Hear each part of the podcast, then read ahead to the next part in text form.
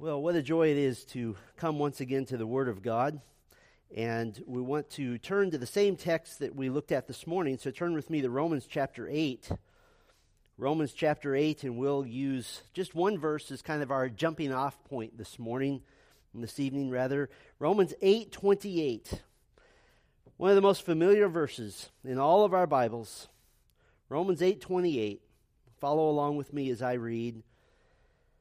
And we know that for those who love God, all things work together for good, for those who are called according to his purpose. We considered this text this morning, and we'll continue with it as our home base for our evening time. The year was a long time ago, and I was a freshman in college. I was enrolled at a large state university with tens of thousands of students. I came as a freshman, and because there were so many thousands of students, of course, as you're picking your classes, the general education classes especially have dozens and dozens of times and days available for every class. I have no memory of how or why I chose the particular schedule I did for my very first semester. I don't even remember doing it. But for some reason, I chose a Monday, Wednesday, Friday English class. One of a couple of dozen that I could have chosen from, probably because it was convenient for me. And in this particular English class, one of dozens I could have chosen from, there just so happened to be a young lady. This young lady, on that day that I first saw her, I decided that day that I wanted to marry her. Sounds silly, doesn't it? Our very first week in that class, this young lady just so happened to have an afternoon free and just so happened to be brave enough to spend that afternoon with me, a complete stranger, and that afternoon changed the course of both of our lives. And, of course, this is my dear wife, Sylvia. thirty-five years later, four children later, many, many adventures later, we can see the hand of God so graciously and expertly brought us together. And now, I, I don't think a year would be enough time to recount all of the times that we've seen the Lord at work in our lives in ways that we never would have imagined. And listen, if you're a follower of Christ, that's true of you as well. That God has been working and moving and doing and executing plans in your life. And that's what makes the Christian life so exciting. That's what makes it thrilling.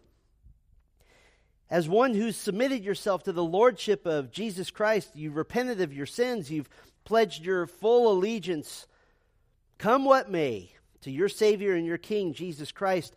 God has been moving and working and planning and skillfully and artistically weaving your life together, weaving the fabric of all that you do and all that happens to you. And if you will embrace this truth, the expectation that God is going to do things, the full expectation that in your life, Romans eight twenty-eight is hot off the presses every day of your life. If you'll embrace that even as you're waiting on the Lord, even as you're experiencing trials and pains and disappointment, the knowledge that God is working and moving on your behalf for your good and for his glory will be the most exciting, the most moving, the most thrilling, the most energizing thing you can experience in this life. Now, what is this expectation called? Theologically, this is called the providence of God. And grasping and, and believing and taking to heart the providence of God is really what makes all the difference between a Christian who lives a life of misery and disappointment and hopelessness and a Christian who lives a life, yes, perhaps filled with pain and difficulties, but a life outlined with hope and expectation and joy. That's what makes the difference. Now, this morning, we started a, a tiny series I've called Our Big God, and we looked at the sovereignty of God, and we finished off our time saying that the sovereignty of God is worked out, it's carried out, it's applied in the providence of God. Now look once again at Romans eight twenty-eight, which we'll use as our starting point this evening. Romans eight twenty-eight, And we know that for those who love God, all things work together for good, for those who are called according to his purpose. Now, in considering the sovereignty of God, which we looked at this morning, perhaps the most important word in the in, in the text here is the single Greek word, which is translated in English, all things. That speaks to the sovereignty of God over all things. But when we consider the providence of God, the most important word in this text is the single Greek word translated work together. Work together. All things work together. It's the Greek word synergy. It's a compound word which means, you guessed it, together working. And you can almost hear in synergy the English word derived from it, synergy. It's where we get our word synergy. In modern usage, synergy speaks of multiple agents, multiple variables, multiple factors working together to create a whole effect. And this whole effect is greater than the sum of the parts. And that actually very accurately explains synergy, the together working, that events in your life are more than simply one event after another all added up to your life, but they work together in God's providence towards something greater, something bigger, something more vast, bigger purposes, bigger ends. Now, let me give you a couple of definitions of the providence of God, just to kind of lay a little foundation here for us. I'll give you a short definition and a longer definition. Here's a short definition of the providence of God. It is the working out of the sovereignty of God. Very simply, it is the working out of the sovereignty of God. Let me give you a slightly longer definition of the providence of God. It is the continuing action of God by which he preserves his creation and works out his overall plan. I'll give that to you one more time. The providence of God is the continuing action of God by which he preserves his creation and works out his overall plan. Now, where do we get our word providence? Why has this been nicknamed the providence of God? Well, it's from the Latin word providere, which means to foresee, but it means more than just to see something ahead of time or to foreknow. It has the idea of acting wisely beforehand, acting wisely, making future prefer- preparation. And that's the idea that all of God's actions in your life and mine are all working together, synergy, for greater purposes. And by the way, not everything that God is doing in your life, maybe not even the majority of things in your life, have anything to do with you, but rather have more to do with God's overall redemptive plan for the world. And, and you might ask, and, and rightly so, and with humility, how can my life have anything to do with God's redemptive plan for the world? Well, you might ask a woman named Elizabeth Edwards. She was an English woman born in the late sixteen hundreds. And at a very young age, she married Thomas Whitfield. And after giving birth six times, they had one final child. And when this final child, a little boy, was just two years old, his father, Thomas Whitfield, died at the age of thirty-five, leaving young Elizabeth to fend for herself and seven children. Thomas and Elizabeth had named this last little boy George. And George Whitfield would go on to be the greatest evangelist in history since the Apostle Paul. He preached to an estimated ten million people in his lifetime in an era before any electronic communication or recording of any kind. And so today in heaven, if you asked Elizabeth Edwards, who would marry Thomas Whitfield, what did your life have to do with the eternal purposes of God? She could say with all honesty, didn't know it at the time, but I gave birth to the greatest evangelist of all time. That's how God works. But how does the providence of God make for a Christian life that's, that's worth recounting, worth talking about, worth telling about? I think you as a believer in Christ, you desire that. You want to live a life that matters. You want to live a life that left a stamp. You want to live a life that did something. What does it mean to live a Christian life that it, if it were put into a biography, would be able to trace the hand of God working perfectly for his own purposes? Well, a firm belief in the providence of God gives you so many benefits. If you were to write about your life, it gives you benefits like confidence in the Lord, an ability to see beyond your circumstances, and it certainly gives you a genuine future hope because you believe and know and trust that God is moving, that He's doing something. But how do you grow in this? How do you learn to lean on the Lord's providence more and more? How do you live a life that intentionally trusts the Lord? Well, that's our key word. Our key word here is trust. What I'd like to do this evening is give you some ways to increase your trust in the Lord so that you lean harder on His providence, on His providential working. So I'll just give you a short list here. The first way that we can learn to lean on the Lord's providence more is, first, trust in God's will. Trust in God's will. Now, I'm going to be referring to a lot of different scripture texts as we did this morning, so your best bet is probably just to make a note of them. We have to lay a foundation first as it relates to the providence of God and the will of God. Theologians have made from Scripture a very useful distinction about God's will, about His desires, dividing God's will into two categories. And I think these are useful. They're very easy to defend from Scripture. But let's talk about these two categories just to kind of lay a foundation here. The first category we could call God's ordained will. God's ordained will.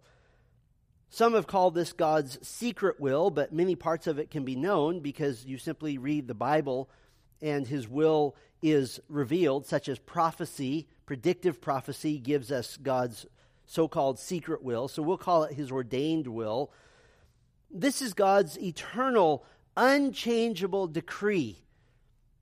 All the things that He's ordained, all the things that He said will be. Psalm thirty-three eleven says, "The counsel of the Lord stands forever, the plans of His heart to all generations." Romans nine eighteen, Darren just read a moment ago, "So then He has mercy on whomever He wills, and He hardens whomever He wills." This is His ordained will. Revelation four eleven, "Worthy are you, our Lord and God, to receive glory and honor and power, for you created all things, and by your will they existed and were created." This is very, very clear in one of the greatest passages in all of our Bible about the control and the, the, the providence of God. Lamentations three thirty-seven and thirty-eight, "Who has spoken and it came to pass unless the Lord commanded it? Is it not from the mouth of the Most High that good and bad come?" That's God's ordained will over all things. Similarly, the prophet Isaiah records God saying in Isaiah forty-five seven, "I form light and create darkness. I make well-being and create calamity. I am the Lord who does all these things."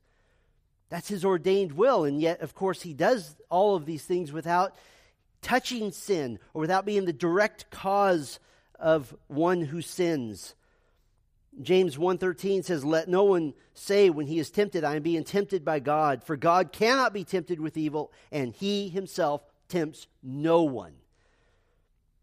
He doesn't take pleasure in the existence of sin, and yet He ordains it by His decree to accomplish the ultimate goal of bringing glory to Himself. For example, Romans five, beginning of verse twenty, the Apostle Paul says, "Now the law came in to increase the trespass. But where sin increased," I'll bet you can finish this, "grace abounded all the more, so that as sin reigned in death, grace also might reign through righteousness leading to eternal life through Jesus Christ our Lord." Sin is initiated by the desire of the sinner, and yet all within the overarching framework of God's ordained will. So there's His ordained will. But we could give a second category. We could call this one God's revealed will, His revealed will. This is sometimes called God's prescriptive will, those things that He prescribes, that He commands. God has revealed His righteous standards in the laws of the Bible, in the gospel. The revealed will of God is that mankind obeys Him. That's the will of God that's revealed to us. Matthew seven twenty-one, Jesus said, "Not everyone who says to me, 'Lord, Lord,' will enter the kingdom of heaven." Here it is, "but the one who does the will of my Father who is in heaven." Jesus said in Matthew twelve fifty, "For whoever does the will of my Father in heaven is my brother and sister and mother." Apostle Paul said in Romans twelve, verse two, "Do not be conformed to this world, but be transformed by the renewal of your mind, that by testing you may discern what is the will of God, the revealed will." First Thessalonians five eighteen, the Apostle Paul says that they're giving thanks in all circumstances, for this is the will of God in Christ Jesus. And so God has revealed his will for us. Now he has included sin in his overarching plan, all while forbidding mankind from sinning. And yet he uses mankind's rebellion and sin to bring glory to himself. When we think about Acts two twenty-three, this Jesus delivered up according to the definite plan and foreknowledge of God, you crucified and killed by the hands of lawless men. This is sin being used to bring salvation through the death of Christ. And because of sin, God has not, he has not absolutely determined to save all people. But listen to his revealed will, what we can see. Ezekiel thirty-three eleven. "I have no pleasure in the death of the wicked." Now, some have used this to say, well, that means God's going to save everyone. Well, a comparison to the rest of Scripture shows that's clearly not the case. That's God's revealed will, that he takes no pleasure in the death of the wicked, but his ordained will that includes many, many things we can't see, we can't understand, is that not all will be saved. And so he's glorified then in his righteousness and in his justice and in his wrath and in his power. Now, we've gotten through a little theological foundation there. God's ordained will, God's revealed will. And you might ask, well, what does this have to do with me? I think if you ask any pastor about times that they've gotten questions from young people, in the top ten has to always be, how do I know God's will for my life? What they really mean usually is things like, how do I know who God wants me to marry? What job does God want me to have? But those types of questions, what they're really doing is trying to get a jump on God's providence. Listen, the key to knowing God's will is not knowing God's providential plan for your life. The key to knowing God's will is properly responding in obedience to whatever he providentially brings into your life. That's God's will. It's revealed. It's already revealed. For example, someone asked the question, how do I know who God wants me to marry? Wrong question. The right question is, what type of person does God want me to marry? And how do I conduct myself in marriage in a way that's pleasing to the Lord? Well, how do I know that? In his revealed will. Someone asked the question, what, what job does God want me to have? Wrong question. The right question is, once God provides a job for me, how do I conduct myself in that environment? Again, the answers are found in his revealed will, in the Scriptures. Very often, God works through our desires and our abilities and through providential circumstances to lead us, to guide us. So the big question isn't trying to guess God's providential plan, but how to respond in obedience as it's unfolding. How do you respond? But here's the real issue concerning God's will. Get it down to the core of where we live. The real issue is either you want to do God's will or you do not. There really is no in between. On a global, general level, the person who consistently does not want to do God's will is not a Christian. The very definition of being a Christian is someone who follows Christ. Jesus told a gathering of his disciples in Matthew twenty-eight to make disciples and teach them to obey him. Why? Because that shows that they're believers. But on a more specific level, for the truly regenerate Christian, there are certain areas of life in which our culture has polluted us and, and our own selfishness has influenced us. And so at times we might try to explain away certain scriptural mandates, saying they're archaic, they're irrelevant, they were cultural two thousand years ago. But the believer who trusts in the providence of God knows that being in the center of God's will is the only safe place. And it's the only place, by the way, where you'll enjoy unhindered joy and contentment and communion with the Lord. And so are you on the side of those who want deeply to do God's will as revealed in Scripture, or on the side of those that will push back and, and, and push against and rebel against God's will? You can't know His providential plan, but you can know what to do as it unfolds. So, how do you increase your trust in the Lord so that you're leaning harder on His providential working? First way, trust in God's will. Let me give you a second way to lean harder on His providential working. Trust in God's preservation. Trust in God's preservation. Again, let's just set kind of a theological baseline here to understand God's preservation. I'll give you some examples of things God preserves. He preserves creation. He preserves creation. This spills over certainly into sovereignty, as we saw this morning. Colossians one seventeen, in Christ all things hold together. Psalm one hundred four is a, a grand testimony of God's preservation of creation. Verse five says, He set the earth on its foundation so it should never be moved. Verses ten and thirteen says that He makes all the waters to flow so that things will grow on the earth. Verses twenty through thirty talks about His preservation of the food chain on earth from bottom all the way to the top. And by the way, it's not that God started everything and then sits back to watch the universe run itself. Creation has no inherent power to exist. Not at all. God continually acts upon His creation to preserve it. God has promised in Genesis eight twenty-two, while the earth remains, seed time and harvest, cold and heat, summer and winter, day and night shall not cease. Why? Because He's actively involved in preservation. Now, God Himself reserves the right and in fact predicts that He will remake heaven and earth. But the seasons will always be here until His purposes for this earth are finished. God's going to remake a new heavens and a new earth, one devoid of all sin and rebellion. If you watch the news at all, liberal environmentalist politicians want to give us what they call the Green New Deal.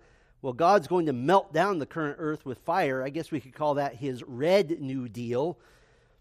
And so He preserves His creation until it serves His purposes to not do so anymore. What else does He preserve? Well, He preserves Israel. He preserves Israel. Joseph, the son of Jacob, was allowed by God to be taken to Egypt such that a couple of decades later he would be instrumental in saving the lives of all of his family in the midst of a famine. And so He preserved the future nation of Israel. Uh, generations later, you can read in Exodus the remarkable circumstances around the birth of Moses. This is at a time when Pharaoh was killing the, the little baby boys of Israel, but through Moses, God would effect the escape of His people. And of course, why were His people in Egypt in the first place? Providentially, to grow from a family of seventy to a family of millions, to a nation. And so even in the midst of sin, all through the Old Testament, even in the midst of rebellion, even in the midst of pushing back against God's law and rebelling against Him, great punishment, even dispersal, God is preserving Israel. And you might say, well, what about the future? You only have to look at the headings of the that the publisher of your Bible provides in the Minor Prophets, the twelve smaller prophetic books at the end of the Old Testament, to see what God is doing. You can almost just flip through these twelve books. The headings basically go like this. God punishes Israel. God loves Israel. God restores Israel. God punishes Israel. God loves Israel. God restores Israel. Over and over and over again. What else does God preserve? Well, He preserves individuals. In the book of Daniel, chapter three, God providentially chose to preserve Shadrach, Meshach, and Abednego as they're cast into the fiery furnace because they refused to worship and bow down to the image of King Nebuchadnezzar, but would only worship the true and the living God. God preserved them and, in fact, used that occasion to appear as the angel of the Lord in the fiery furnace with them. Same book, Daniel six, recounts the incident in which the prophet Daniel is thrown into a lion's den and yet is preserved.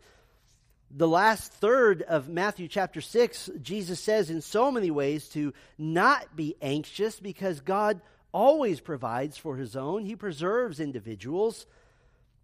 He said in Matthew six twenty-eight, why are you anxious about clothing? Consider the lilies of the field, how they grow. They neither toil nor spin, yet I tell you, even Solomon in all his glory was not arrayed like one of these. You will be provided for. You will be preserved on this earth until God's purposes for you are done. The size of your four oh one k has nothing to do with it. You will not arrive early in heaven having starved to death and God say, you know, during the coronavirus crisis, if you had only invested in Zoom stock, your four oh one k would have done better and you would have lived longer. No, you'll live exactly as long as God wants you to. What else does God preserve? Well, God preserves the church. Jesus promised in Matthew sixteen eighteen, I will build my church and the gates of hell shall not prevail against it. Through all of history, major periods of persecution, which we're in one right now, by the way, the church has continued to grow and to prevail through threats from without and threats within. The church of Jesus Christ has marched forward. Why? Because God is preserving her to be the bride of Christ presented to his Son at the marriage supper of the Lamb. By the way, the biggest threat to the church is always from within.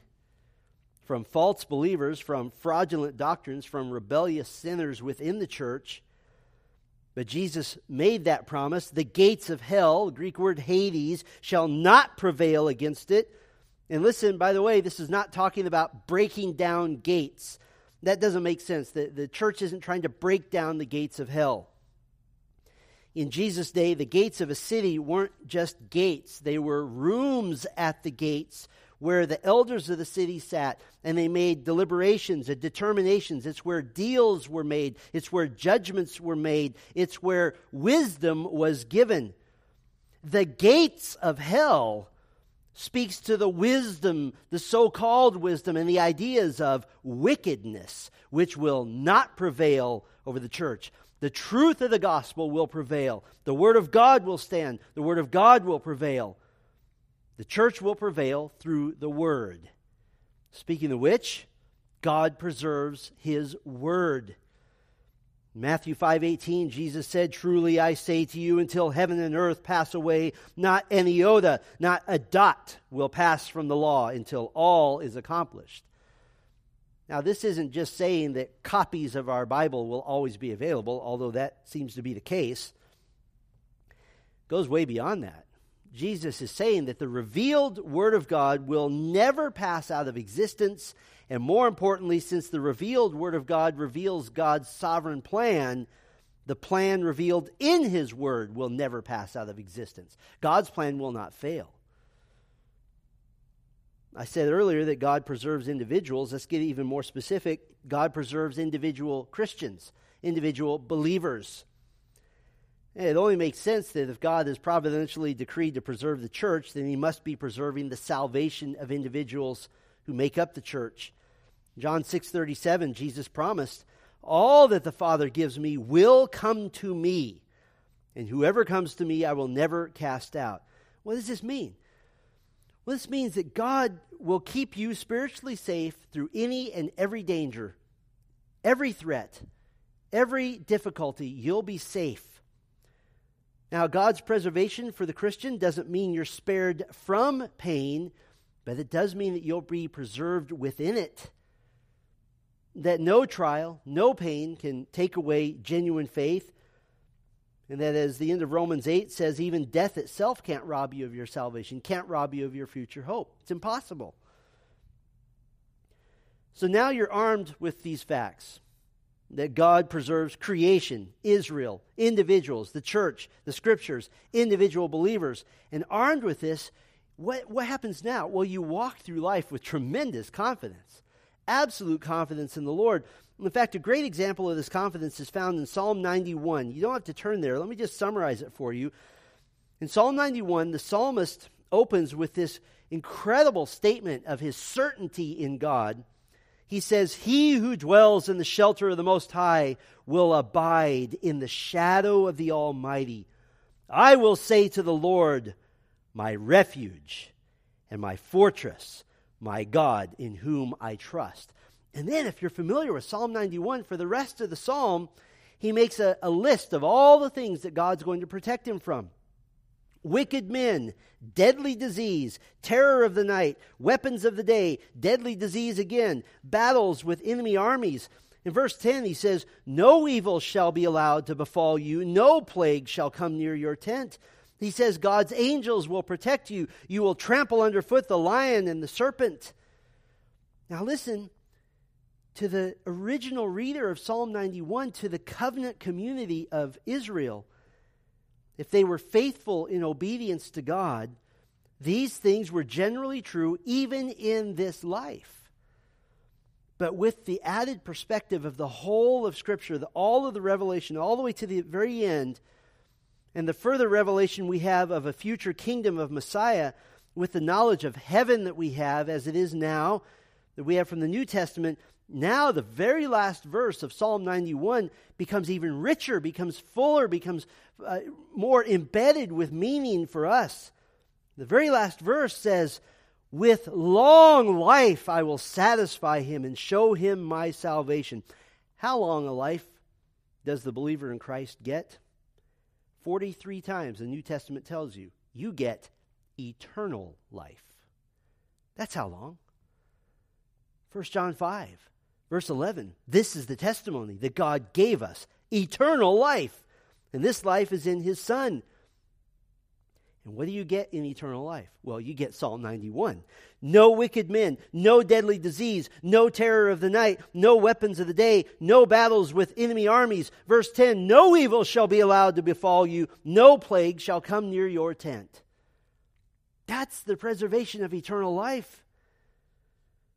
And so we trust in God's preservation.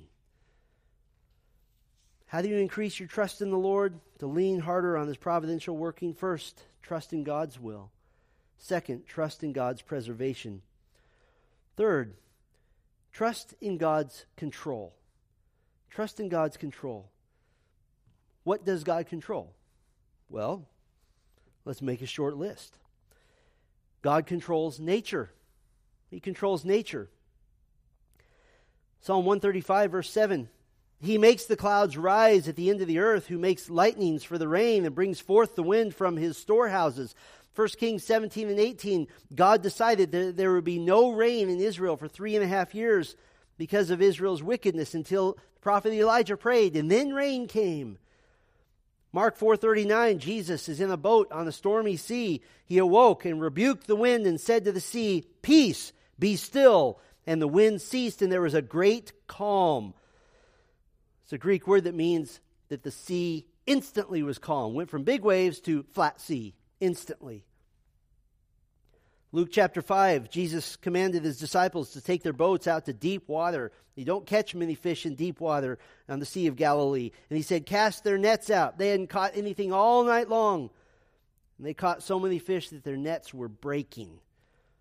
First Kings seventeen shows us that even wild animals do God's bidding. God has ravens bringing the prophet Elijah food. So God controls nature. He controls nature. What else does he control? He controls history and nations. He controls history and nations. Daniel two twenty-one, God removes kings and sets up kings. Acts seventeen twenty-six, the Apostle Paul is preaching in Athens, and he made from one man every nation of mankind to live on all the face of the earth, and listen to this, having determined allotted periods and the boundaries of their dwelling place. He has determined how long a nation goes and where it is. It's all his. What else does he control? Well, he controls individual lives, and this is where we're personally most interested. Think about Mary, the mother of Jesus. She was a nobody who now, today, is known by everybody on planet Earth. In fact, Mary herself said in Luke one fifty-two that God has brought down the mighty from their thrones and exalted those of humble estate, just like her. The Apostle Paul said of himself in Galatians one, beginning in verse fifteen, that God set me apart before I was born, and who called me by his grace and was pleased to reveal his Son to me in order that I might preach him among the Gentiles. He controlled that life. How about Jonah? Jonah is a perfect illustration of the proverb, sixteen thirty-three, the lot, what is a lot? It was a decision-making dice, so to speak, set of dice. The lot is cast into the lap, but every decision is from the Lord. Why is Jonah a perfect illustration of that proverb? Well, when Jonah ran from God and got on a ship going in the opposite direction that God wanted him to go, Jonah one verse four says that God sent a great storm which was going to break apart his ship. And so at this point, the sailors started talking. And Jonah one seven says, they said to one another, "Come, let us cast lots, that we may know on whose account this evil has come upon us." So they cast lots, and the lot fell on Jonah. God controlled it. God controls even tragic ends to individual lives. He controls the tragic end of a life. Exodus twenty-one thirteen gave Israel the law for what to do with the perpetrator of an unpremeditated murder. And this is the law. But if he did not lie in wait for him, meaning it was unpremeditated, but God let him fall into his hand, then I will appoint a place for him to flee. God allowed it. He controlled individual lives. Listen, this is what Paul meant when he preached in Acts seventeen twenty-eight, that in God we live and we move and we have our being. He does it all. Now you have precisely four choices concerning God's control. First choice, you can refuse to accept that God is in control and live in fear. The second choice is you can refuse to accept that God is in control and be angry at his decisions. You can refuse to accept that God is in control and be arrogantly angry toward the Lord. Third option, you can accept that God is in control and disagree with what he decides. You can accept that God is in control and disagree with him. Or the fourth option, you can accept that God is in control and be content with what he decides. Could I strongly recommend option four? To accept that God is in control. Be content with his decisions. Paul said famously in Philippians four, beginning in verse eleven, "For I have learned in whatever situation I am to be content. I know how to be brought low, and I know how to abound. In any and every circumstance, I have learned the secret of facing plenty and hunger, abundance and need." Option four, accept that God is in control. Be content. How do you increase your trust in the Lord such that you lean harder on his providential working? First, trust in God's will. Second, trust in God's preservation. Third, trust in God's control. Let me give you one more. Trust in God's invitation. Trust in his invitation. Now, you might be thinking right now, I sort of feel like the providence of God is leaving me out. You know, I have some opinions here. Maybe you feel like you're just this rudderless ship being tossed around with no impact whatsoever, that, that you're completely helpless. Well, God gives you an invitation. What is the invitation? It is that you pray, that you pray. Now, this brings up an interesting question, doesn't it? What about prayer? Does prayer really accomplish anything if God is acting providentially anyway? This is the puzzle we face. If prayer does have an effect on outcomes, then maybe God's plan isn't fixed in the first place. Or if prayer doesn't have any effect on outcomes, then why am I praying? Well, let's start with the facts. Two very short facts. First of all, God's plan is definite and fixed. God's plan is definite and fixed. If it weren't, then we would tremble at the possibility that God's overarching plan for salvation might not make it to the end, might not be accomplished, that redemption might fail, that if at the end of your life the redemptive plan of God comes apart, then you might not be able to go to heaven. So God's plan is definite and fixed. The second fact, though, is from Scripture, prayer has value. Prayer has value. James five sixteen, the prayer of a righteous person has great power as it is working. There is power in prayer. So how does this work? Well, to, to make this really simple, basically, under the broad umbrella of God's providential plan, God works in partnership with his people. The Apostle Paul commanded us that in Ephesians six eighteen, we should be praying at all times in the Spirit with all prayer and supplication. To that end, he says, keep alert with all perseverance, making supplication for all the saints. The Apostle Paul would not command all this prayer if it were not effective and powerful. Jesus preached to us to be persistent in prayer. He said in Luke eleven, beginning in verse nine, and I tell you, ask, and it will be given to you. Seek, and you will find. Knock, and it will be opened to you. For everyone who asks receives, and the one who seeks finds, and the one who knocks, it will be opened. Ask, seek, knock, which, by the way, in English forms an acronym of ask. Being persistent in prayer. Prayer is the means by which God accomplishes his purposes. Prayer is the means by which the providential plan of God is worked out. And you might say, well, then what if I don't pray? Well, then under God's sovereign purposes, God will not act as you perhaps wish he would. Listen, the, the purpose of prayer is not to get God to do our will. The purpose of prayer is to demonstrate our submission to his will, and to align ourselves with his will, to demonstrate that we're concerned about his will, that his will be done. Let me put it this way. Does prayer change things? Yes, prayer absolutely changes things. And a lot of time, the one thing being changed is your attitude towards circumstances that God has already ordained. And so it's not that you necessarily need God to change your circumstances. It's just that you need God to change how you think about them.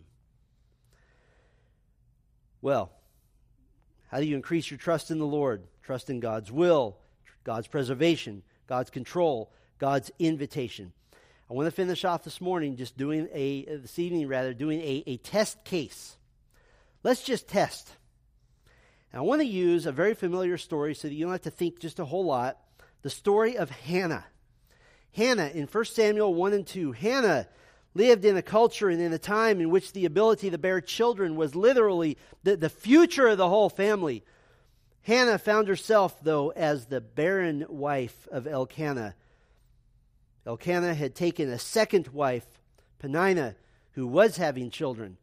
I mean, apparently Peninnah was just pregnant all the time, and Peninnah was terrible. She was rude. She was abusive to Hannah, lording over her the good fortune that she had in bearing many children. Now, what did Hannah want? Did, did Hannah want to be some sort of cog in the great wheel of the redemptive plan of God? No. Hannah was just a young woman who wanted a baby. And year by year, Elkanah would take his family to Shiloh, to the center of the worship of God prior to a temple and prior to Jerusalem being part of Israel. And so they would go to Shiloh. And every year, Hannah would weep before the Lord, and she would pray in desperation. In First Samuel one eleven, she vowed a vow and said, O Lord of hosts, if you will indeed look on the affliction of your servant and remember me, and not forget your servant, but will give to your servant a son, then I will give him to the Lord all the days of his life. And of course, you remember the story, the wonderful outcome. She did give birth to a son. She named him Samuel. And true to her promise, she gave him up to the priest in Shiloh to serve the Lord. And her prayer of celebration in First Samuel two, her exaltation of the Lord, let's test and see what she thought of providence. First Samuel two, one through three, and Hannah prayed and said, My heart exalts in the Lord, my horn is exalted in the Lord. My mouth derides my enemies because I rejoice in your salvation.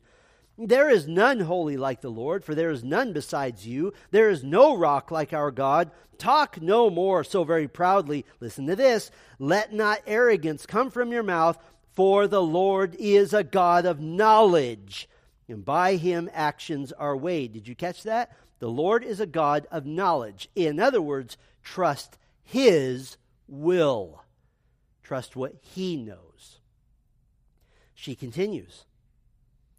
The bows of the mighty are broken, but the feeble bind on strength.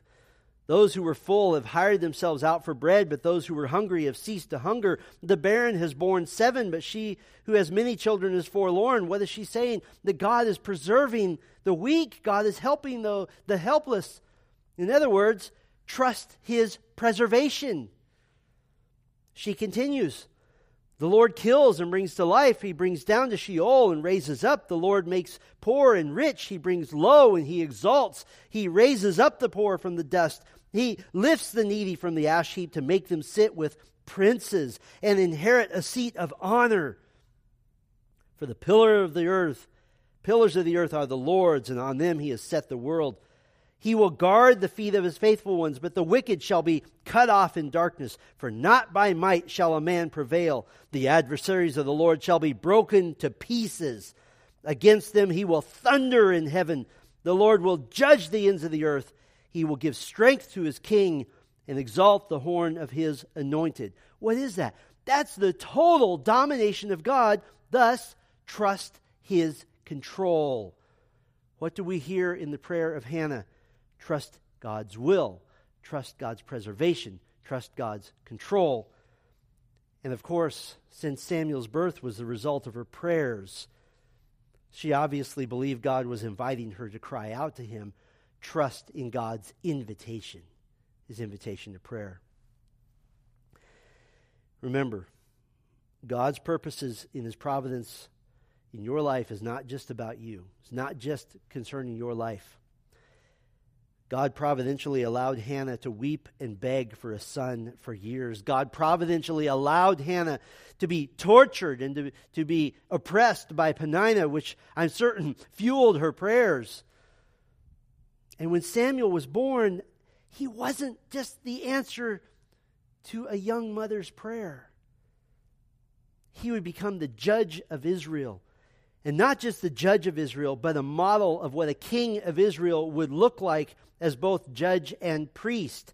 And not just a judge and priest who is king-like, but the judge and priest who is king-like who would usher in the age of the kings of Israel. And not just the one who would usher in the age of the kings of Israel, but the one who would anoint the greatest king of Israel, King David, through whom would come the Messiah and the true Davidic king, Jesus Christ, all through the broken-hearted prayer of a young woman who just wanted a baby. By the way, one added bonus. Hannah's prayer of celebration is essentially the model and the basis for the prayer of a young woman named Mary when she was pregnant with the Lord Jesus Christ and is memorial, memorialized now as the Magnificat of Mary in Luke chapter one. Listen, the providence of God is much more than just a dusty theological issue to consider. This is the difference between living a life of misery and disappointment and living a life of curiosity as to just how God is going to work and use various circumstances. The providence of God is the story of the Christian life. The providence of God is your story. It is how he is working together many, many countless pieces of your life to affect an outcome. And not just one outcome, but endless outcomes, which all add up to the ultimate one outcome, which is God's will. Psalm one fifteen, one, not to us, O Lord, not to us, but to your name give glory. That's what it's all about. All the pieces that work together in your life, in my life, and how they interact with one another through time and through history, through nations, through the rise and the fall of kings and peoples and events, all working to glorify God. But I want to challenge you this evening. What will you do with this truth? What will you do with this knowledge? Will you continue to see harsh and hard circumstances as somehow being outside of God's providential control and now become angry or become disappointed with God?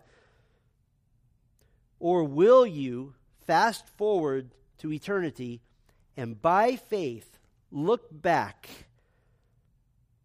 on your life filled with exciting and the mysterious providential works of God? Filled with them. In Benjamin Franklin's Poor Richard's Almanac, seventeen thirty-eight edition, in the section on the month of May, he wrote a little poem, a little adage to give advice about life. Here's his little poem, just four lines.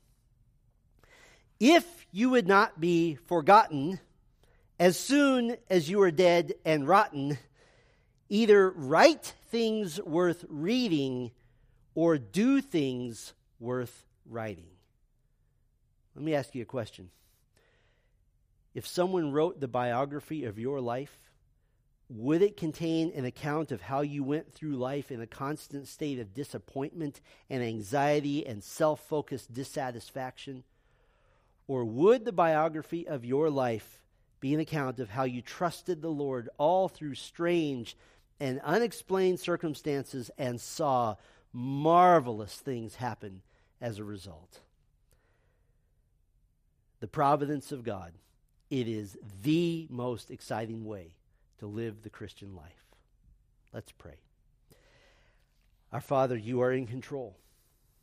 And we don't say that as a trite meme, as a quote. We say you are in control as a declaration of the incredible truth of your providence, of your sovereign working in our lives. And Lord, I would pray for a man or a woman watching this, hearing this message, who is having trouble trusting you right now, who is blinded by the circumstances of life, blinded by grave difficulties, blinded by the problems that beset us. I pray, Lord, for a resurgence of trust in you, to trust your will, to trust your preservation, to trust all that you do is perfect, is right. And I pray, Lord, that every one of us could learn to sit back and to relax and to watch you work. And rather than trying to guess what you're going to do, to simply respond in obedience when you do it. I pray that we would simply follow the lead of our Lord and Savior, who made a request, but then said, nevertheless, not my will, but your will be done. Lord, I pray for a man or a woman who has not come to faith in Christ. May this day providentially be the day that the Holy Spirit enlivens their heart to believe upon the one who gave his life at the cross for the sins of all who would believe on him. Let this be the day. I pray in Jesus' name. Amen.